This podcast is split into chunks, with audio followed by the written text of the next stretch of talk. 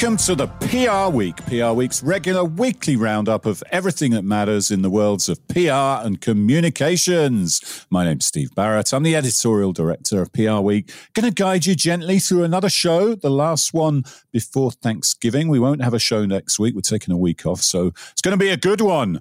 We have got a brilliant guest, very timely. But first of all, let me introduce my co host the ever reliable and knowledgeable Frank Washkuch, who's uh, the uh, second in command here over at PR Week. How are you doing, Frank? I'm doing well. That's uh, quite the build-up, Steve. Thanks for that. I know. Well, it's quite a week. You know, we've got liftoff on the show. And we've got liftoff with uh, with our rocket this week. We've got Dean Acosta with us, who's the SVP and CCO of Lockheed Martin. Three, two, one. Boosters in ignition. And liftoff of Artemis 1 we rise together back to the moon and beyond. Dean, welcome to the show. Pretty good week to have you on. Yeah, Steve and Frank, it's almost like you timed it. Thank you very much for having us on. I love your podcast. I listen to it often, and what a great day to be on after Artemis One uh, launched successfully launches off with the Lockheed Martin built Orion space capsule. So yeah, absolutely. It's almost like we planned this stuff, whereas as we know, it's just dumb luck. But there you go. Steve, that's our little secret. I will oh, not share that with I, I, you timed it this way. Yeah, better to be lucky than intelligent. That's been my motto over the years. So we'll talk to Dean, then we'll talk about Twitter. It's still in the news, and brands have got to be very aware, as Eli Lilly will tell you. We'll talk about, um, yeah, the Russian sanctions lists. They've added some folks to it, including a bunch of PR people. This has been an interesting article where 12 ways journalists piss off PR people. I find that hard to believe that that would ever happen, but apparently it does. So we'll talk about that. The World Cup, we all set, starts on Sunday. So, uh, yeah, we will see whether that feast of football or soccer is uh, going to live up to uh, previous competitions. Bit different this year. We'll catch up with Corn Kid because there's a Thanksgiving update and uh, it's blowing up social media. And then we got a bit of news on PR Week as well, across various things, lists, events, launches, etc. But Dean, you used to work at NASA actually, so not only are you uh, heavily involved at Lockheed Martin, but you've got a long heritage there. Talk us through the comms angles to this. Obviously, this was the third attempt to launch the rocket, and it's always touch and go, isn't it, with any launch like this? And it must have been a bit disappointing. The first one didn't happen when you had the vice president there. But talk us through what goes into something like this from a communications and PR point of view. Yeah, as, as you might imagine, Steve and Frank, first of all, let me just say thank you for having me on. And uh, as I said, it's a, a great day to celebrate Artemis 1. This is really the opportunity for NASA to have deep space exploration opportunities with both the rocket and with the Lockheed Martin built um, Orion spacecraft. And as you might imagine, a lot goes in, right? Um, NASA Public Affairs is front and center, and companies and contractors like Lockheed Martin are there at launch uh, time and date, both planning leading up to launch and then the day of launch. This particular window opened up you know, midnight, late, almost middle of the night. Night launches are, by the way, the best launches to see uh, in person. Any launch is great, but especially a night launch. And I was down there for the first attempt, really hoping to, to get that and see that. But uh, next year we're going to add humans, and I look forward to being uh, down there in person for, for that launch. Yeah, I'm going to shout out a friend of PR Week, Ian Twin, who's in the PR industry, and he's been down for all three. He's a massive space fan, rocket launch fan, and he, he went down for all three. And he was uh, I was pleased for him, if nothing else, that the third one actually happened because um, he uh, he was able to see see liftoff it must be well exciting, but and lots of planning, but also nerve wracking. You know, there's so many things that can go wrong, aren't there? And such little details that can derail uh, a, a launch like that. So, what what things do you put in place? Right, you've got to be prepared for all eventualities, right? Everything, as you might imagine, as a, as a good communicator and, and comms team, NASA sets the bar when it comes to uh, planning, and they have this playbook down incredibly well they work and, and, and pull their contractors in to be a big part of that. And as you might imagine, there's there's waves of your communications approach and planning leading up to launch. You're you're really touting kind of the, the countdown, if you will, getting closer to the mission. What exactly are you trying to accomplish? Uh, want to be able to articulate it in a way that uh, not, you know, more than just an engineer can understand. But as you, as you might imagine, you also have to plan for the contingencies and crisis communications is front and center of that. When you think about all the things that can go wrong, I had the, as you mentioned, the opportunity of working for NASA and sitting in launch control, the L- LCC, where you see those, you know, iconic movies where they do the countdowns and they go around and everybody says, you know, go for launch. And, and a lot of, there's a, there's a seat at the table for public affairs to sit there and to understand what the issues are, the anomalies, what's happening. How do you articulate that to the public if you need to talk about that uh, an issue that has popped up or, or there's a delay and, and how to explain that so all of those elements go into the planning and the articulation um, leading up to the launch. And then once you launch, if you have humans, especially, there is consistent and constant um, monitoring and telling of the story.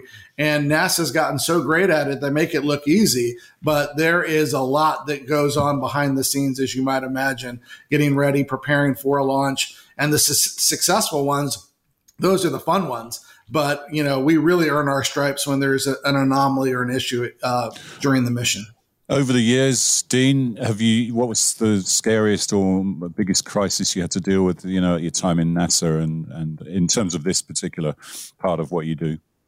Yeah, so there was a, I came on board at NASA right after uh, the Space Shuttle Columbia accident. So um, right. it was constant crisis mode for my first two and a half years there, where we were dealing with a high profile congressional investigation.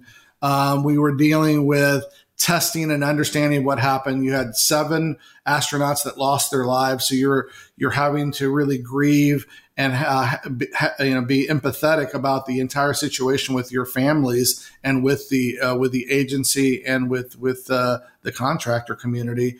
And then you had to prepare for return to flight. Not only identify what was wrong, be able to put out a report and explain what happened, but be able to have the confidence to share what the root cause was and how you fix it to ensure we can put humans back on, which is the whole lead up to return to flight. So that was probably the biggest, um, you know, uh, life lesson I had and a comms lesson on crisis communications that went on. Probably prepared me well for the pandemic for two years, right? Because you you yeah. have to lead up to a, a return to a return to flight and really tell that story in a believable way being completely transparent with with with uh, all the folks that are overseeing and really watching closely.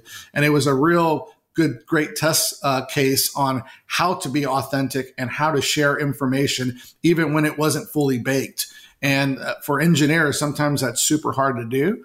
Um, but we convinced and helped people understand that that was the way to gain confidence is to show what we were learning, you know, it was okay to share that we were, this was early, uh, early stages and preliminary. And we did that a lot and we gained a lot of credibility in how we communicated uh, throughout that.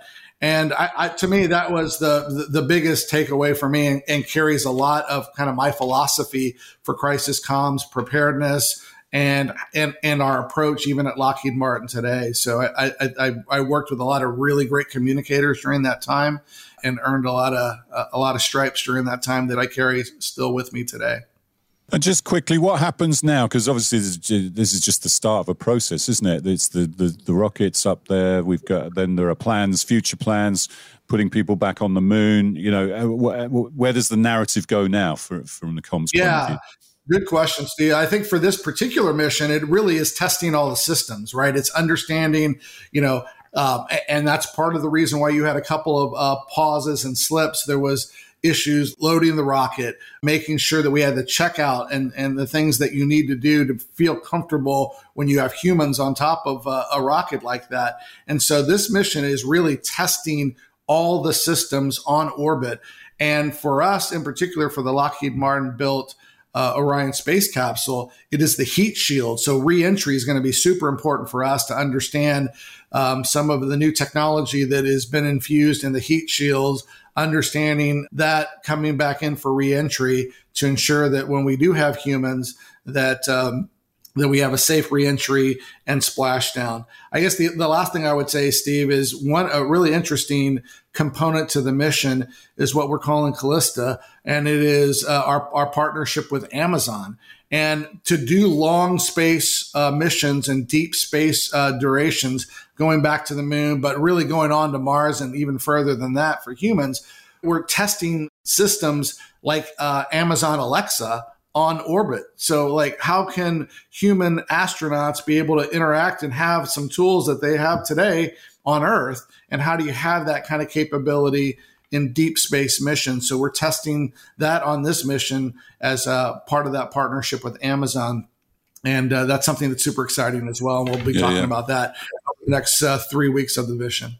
I guess space travel has suddenly become the sort of domain of billionaires, hasn't it, over the past recent years? And um, you know, I don't know how much Lockheed's involved in those ventures, but is it nice to get sort of NASA right back in in the center of this the sort of rocket launch space travel space?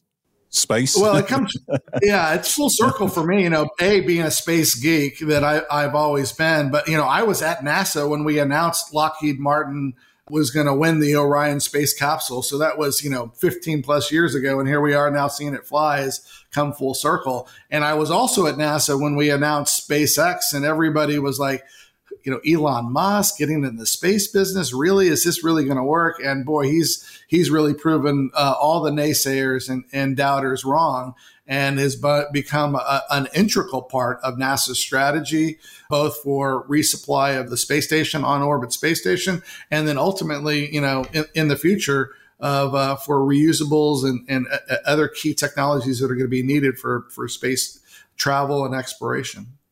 Yeah, yeah.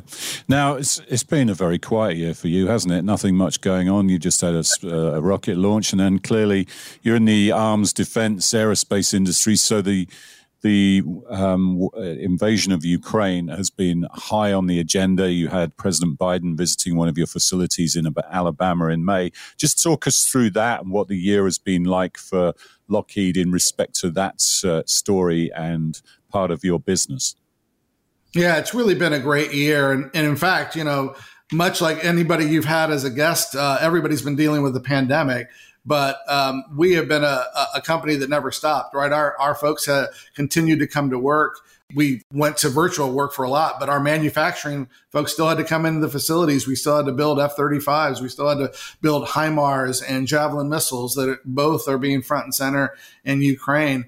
And um, so I've been very proud not only to be associated and part of Lockheed Martin, but um, the real discriminator for us are the people that uh, that wear our badges and come to work every single day in support of our of the warfighter and support of our U.S. government uh, and ally um, customers. And it, it, has been, you know, an amazing year uh, for a lot of reasons. But you know, it's rare that you get to have a um, a VVIP guest like the POTUS and you get the president to come and, and say hi and shake hands with your employees and say thank you. And it was really amazing to have him there and his entire uh, group that came to visit us in Alabama.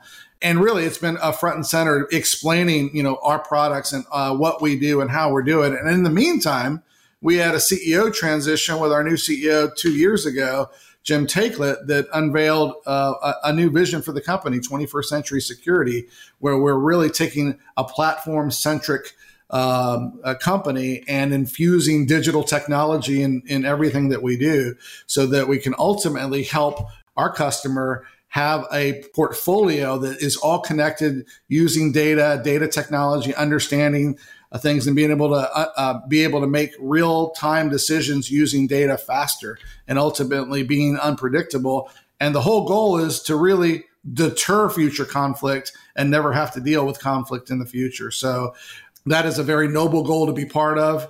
And part of that was how do you position the company in the future to be seen as that? And that's what our whole rebranding effort or evolution of our brand around Ahead of Ready is conveying. Uh, and we rolled that out just in September and really pleased with that to help tell the story of Lockheed Martin. How do you how do you sort of manage that? Because you know, at the end of the day, you make weapons, right? And you make things that are are, are used if they are uh, you know deployed for mass destruction. So how do you balance that um, it's not an easy communication space to be in, is it? In when you're when you're trying to talk about that products that are essential for world peace in many ways, but also we've seen these scenes of devastation. You know that that those those products can rot. How do you balance that as a communicator? Sure, and that's hard, but it, it, you know, I would say that we're more than just a munitions company, right? What no, we course. do, yeah, yeah. What you know, and, what you described is a part of our business, but I would say technology development in the aerospace side, right? We we we put a capsule on top of a rocket today that has nothing to do with munitions. There's a lot of things that we do around technology, missile defense that actually protects countries and their citizens. So I think that I that that's the piece that we try to pivot to. Munitions is a piece of it, but remember there's a lot of these missiles that are able to hit other missiles out of the the sky to help keep uh, keep countries and citizens safe. And so that's the area that we like to talk about or we focus on. And we talk about um, you know, really more of the technology development. A lot of the things that we do or we've developed are first of their kind and it's you know really hard stuff so when you think about the mission to be an, a lockheed martin employee it really is to help not only the united states but our allies stay ahead of any peer threats ahead of any technology development of uh, any potential future aggressors in a way that that deters future conflict. And that's the, the story and the messaging that we really focus on and really the technology behind that, the the engineers, the scientists, the the technologists. You know, we have 114,000 employees globally, and um, 60,000 of them are engineers, scientists, or technologists. So we have software engineers. We have these, you know, some of the smartest people in the world working at Lockheed Martin and working on technology that will prevent war in the future. And that's the uh, the story that we really focus on from a communication standpoint. Yeah, and I think uh, at a time when sometimes you wonder whether World War III has never been closer, I think it's comforting to know that there are, there are those deterrents there that are going to, like you say, stop conflict happening because uh, nobody wants that, obviously. And uh, all our thoughts are with people in Ukraine who are having to deal with that and other parts of the world. So, yeah, good point. Uh, Dean, we'll get your input on a bunch. This uh, we could talk to you for ages. Actually, there's so much stuff to get to, but um, we'll get your input into some of the stories that are going on at the moment. Frank, Twitter's obviously been top of mind over the past few weeks, but the story moves on apace, and uh, it's it's really around this whole blue tick or you know authentication part, isn't it, this week, especially with what happened with Eli Lilly? Talk us through it. It is. And it's one of those stories that it's it's hard to believe it's actually happening because uh, Twitter did have a, a, useful verification system that pre- prevented things like this from happening on a mass scale before, and now it does not.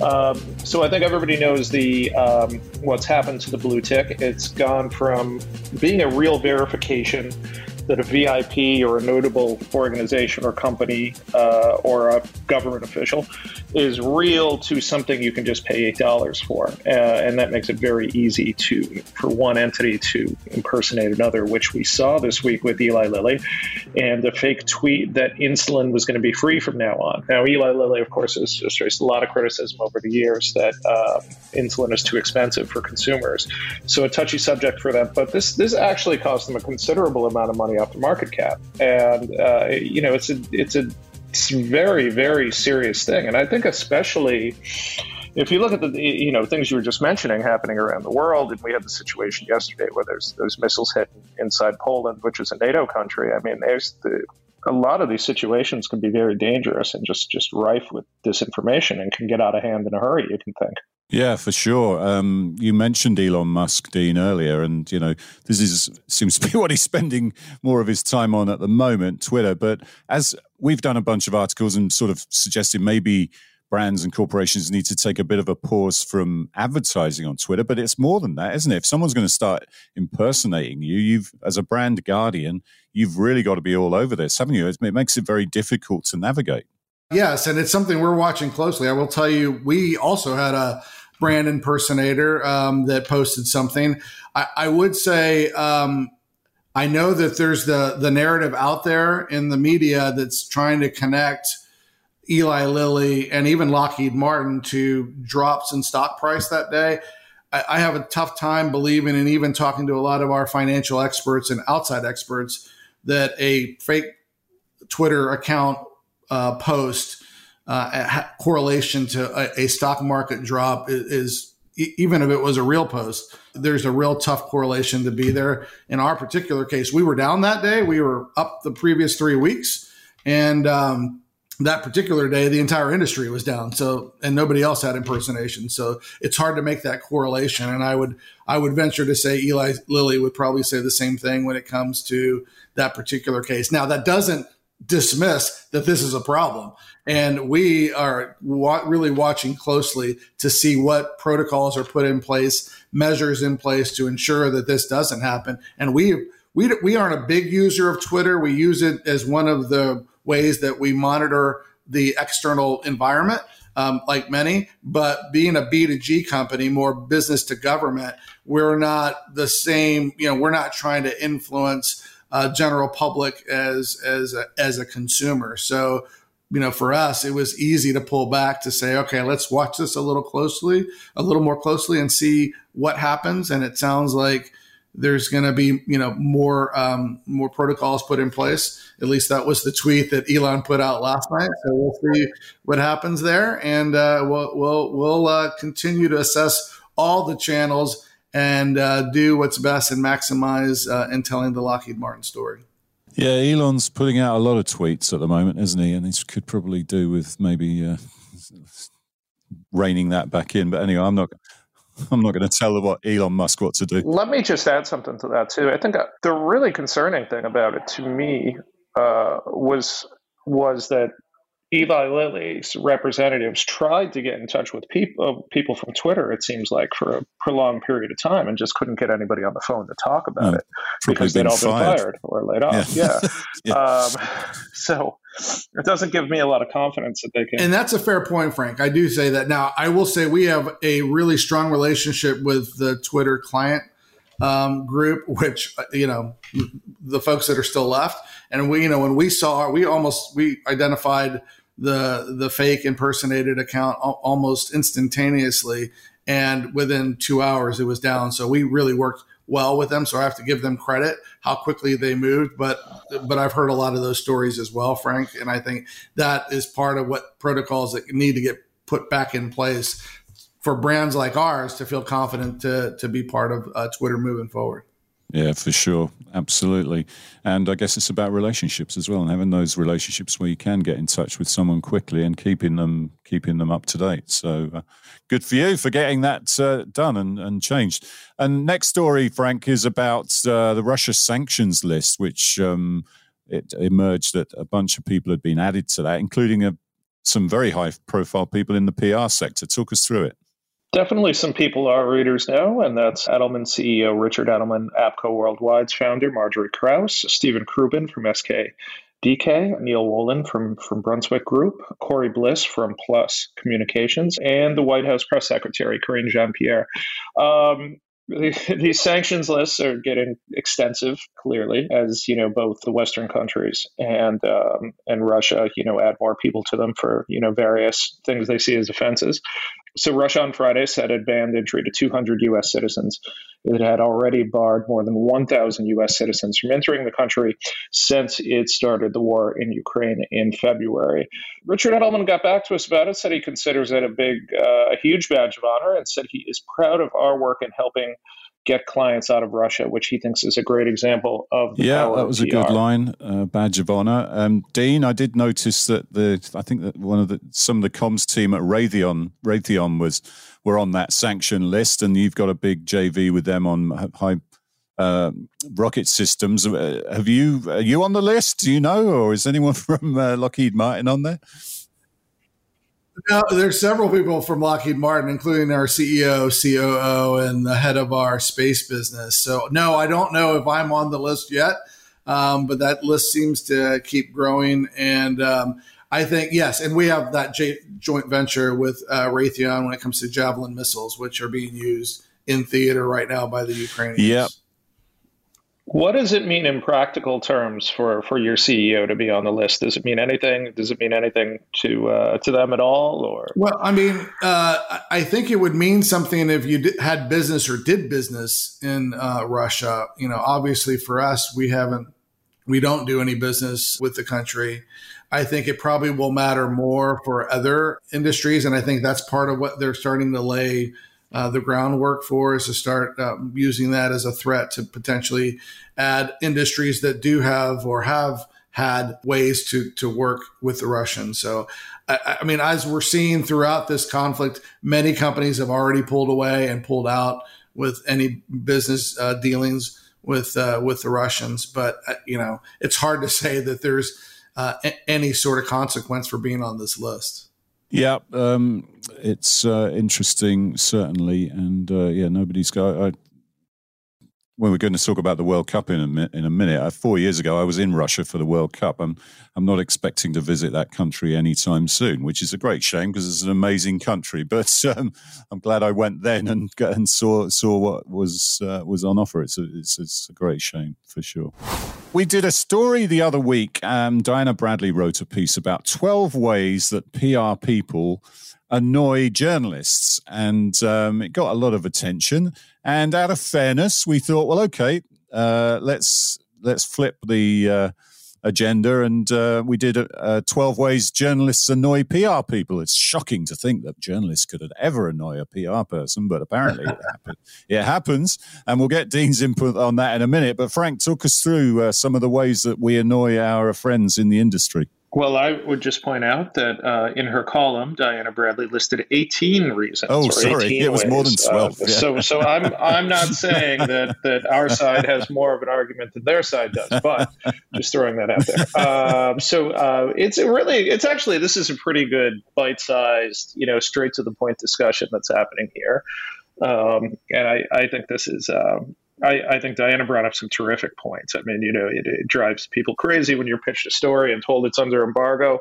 but it's already out there on social media, for instance, you know, uh, which she called breaking your own embargo.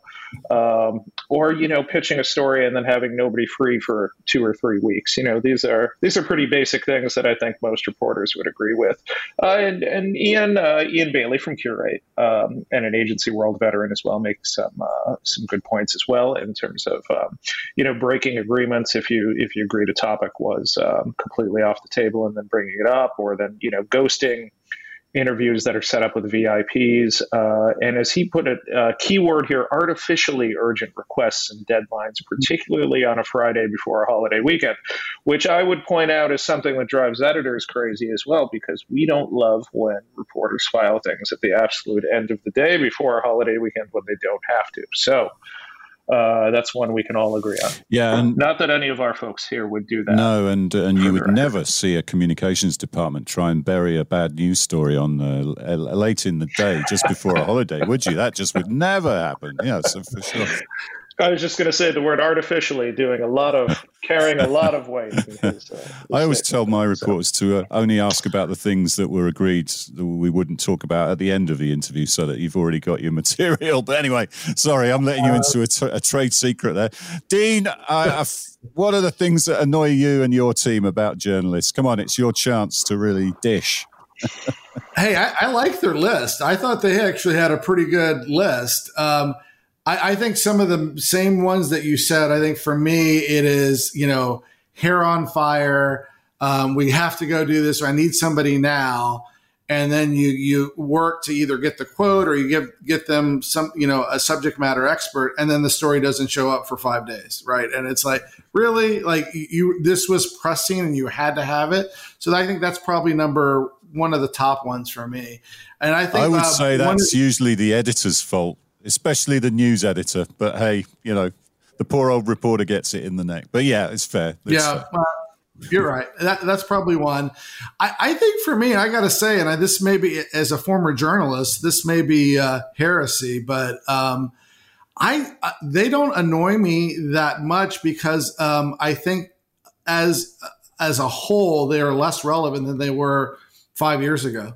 So, you know, having to deal with reporters to get your story and narrative out isn't as important as it was even just a few years ago, because there's so many different ways to go and um, strategically influence an audience that doesn't require a mass you know connection with a reporter. Now it's still still important don't get me wrong but it's not as important or as it's not the number one thing anymore like it used to be that's sad to hear but you're right you know you are right and uh, but it's a it's a great shame it's about uh, the diminution of the media as a as an influencer and as a trusted sort of vehicle it is mm-hmm. sad i'm going to add one in because as an editor this one is when people pitch you op-eds and ideas and when you check, and this is to a specialist publication that writes about PR that, you know, they should all be subscribed to and engaging with.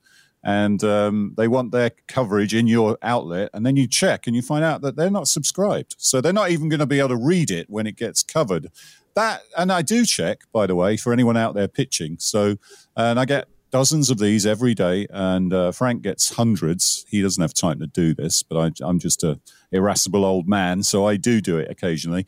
And it really, you know, just a, just a hint. You're going to get a better um, hearing if you do actually engage with the brand and you have relationships and you do actually read our product and you can only read our product if you pay for it. So just a little tip out there and sorry to be and by the way i know this goes both ways and that's why we ran it. We, that's why we ran the follow-up piece because i'm aware it's a it's a two-way relationship and you know we we we wouldn't neither side would exist uh, without the other. Although, as Dean says, uh, there is less need for the media as there used to be, which is sad. Let's talk about the World Cup 2022. It's a really odd one this year because it's happening in winter, especially in America because all of the main American sports are, are, in full swing at the moment. So it's competing a lot more than it would if it was at its normal time in the summer.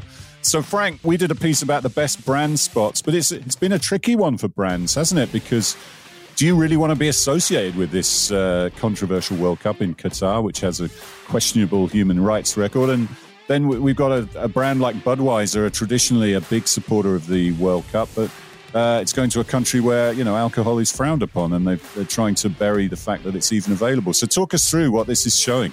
It's complicated stuff, and a lot of uh, a lot of star players are hurt too, which um, I'm not going to lie, takes a little bit of the shine off the World Cup. I think. Um, asked a lot of people, uh, you know, friends, peers, you know, people I watch sports with, things like that. And I, I have to say, I don't know anybody that's boycotting.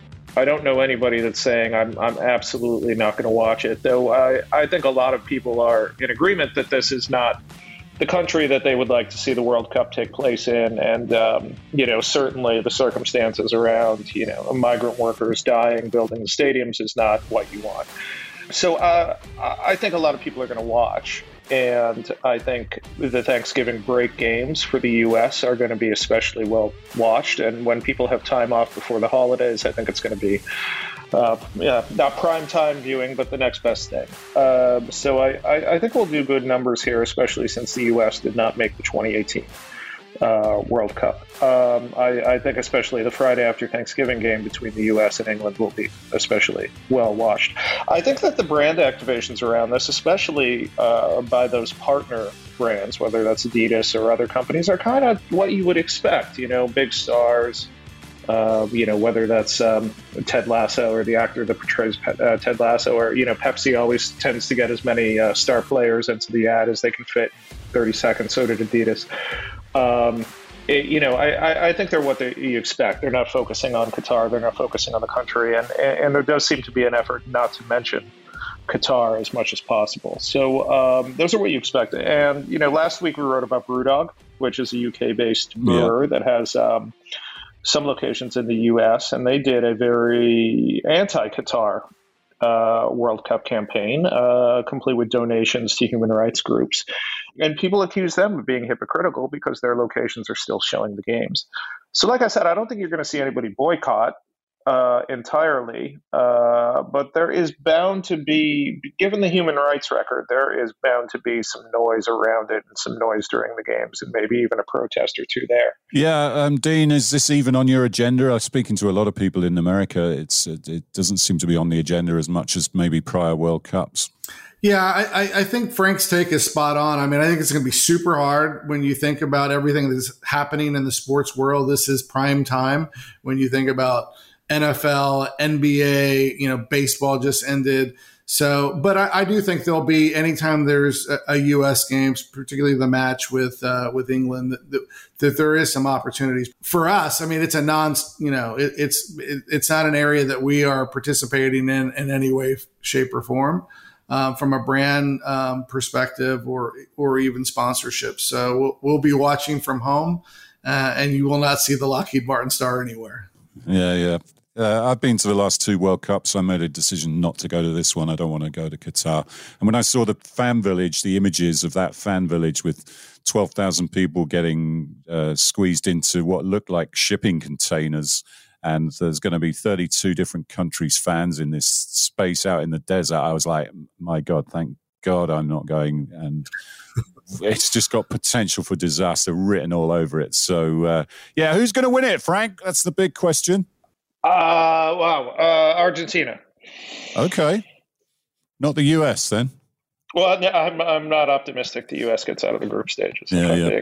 very brutally honest with you. So um, I'm I'm uh, going to go with a bit of a long shot in Argentina. I, it seems like Brazil has become the odds-on favorite as the as we lead up to it, right? Yeah, I don't think Argentina's a long shot. I think them and uh, Argentina and Brazil would be the two favorites from my point of view. Obviously, I will, like every England fan, be hoping that we finally break our 60-year duck of uh, failing miserably in the World Cup, but I don't have massive hopes. Um, although the whole nation will quickly get uh, go overboard if we win a couple of games. But yeah, like you said, the the Thanksgiving uh, Black Friday game with with America will be big, and the first game's against Iran on Monday at eight a.m. Eastern time, and I am confess I am taking the day off to watch that and the US versus Wales. But there, there we shall see. Once the football gets going, hopefully we'll concentrate on that rather than all this stuff around it. Just quickly to finish up, Frank, and uh, on the Thanksgiving tip, let's catch up with Corn Kid. I really like Corn. Yes. How could we not catch exactly. up with Corn Kid? We've done a, enough Corn Kid coverage. Uh, it's amazing how much of an impact this young kid, who, as your as the name might suggest, just loves corn. His name's Tariq. His actual name is Tariq. Um, but this is this is interesting because this is a Reynolds wrap. They have come up with a recipe called "It's Corn Turkey." Corn exclamation point turkey. Uh, it involves crusting a turkey with a cornmeal topping, serving it with corn cereal, and plenty of buttered corn on the cob. It feels like it's too much butter for me, personally, uh, but it's it's intriguing. Um, and uh, this is interesting too because it doesn't look like there's any direct association between the brand and Corn Kid himself. It just seems to be inspired by Corn Kid uh, who has worked with brands including Chipotle, uh, Mr. Beast Burger, and the state of South Dakota. Well, Frank, you were not in the office today and you missed Worksgiving. We just had a turkey and cranberry sandwiches with mashed potato and gravy. So you missed out there, my friend. So, uh, yeah. Yeah, so, turkey is not what you what you want to be serving if you want people to be productive. That's true. Everyone's half asleep, to be honest. That's a, that's a really good point. It was commented upon by the, by the higher ups, actually. Why is it so quiet in here. um, a couple of PR Week things. Um, we've named Melissa Skottegard from Cigna as the chair of our healthcare awards. So great to have Melissa on board. And um, that's uh, the Health Influencer 30 was launched last week, and the awards and conference will be in uh, early May next year in New York City. And uh, we've launched the call for entries to the Dashboard 25 list. So if you're in the comms tech space, make sure you get your entry into that. You've got a month to do that. Our salary survey is out there. So make sure you and all your team is filling that out. And we have our Hall of Fame event on the 5th of December in, in New York City. It's going to be fantastic that night. If you can come along and just celebrate PR, I really recommend you do so. Brilliant lineup of honorees this year. But uh, that's all we've got time for. Dean, thanks so much for joining us at such a busy time. Really enjoyed chatting and good luck with all the space launches and the sort of developing that narrative. It's great to see it again out there. Thanks, Steve. Appreciate it. And great talking with you and Frank. Yeah. Thank you, Frank. And we'll see you next time on the PR Week.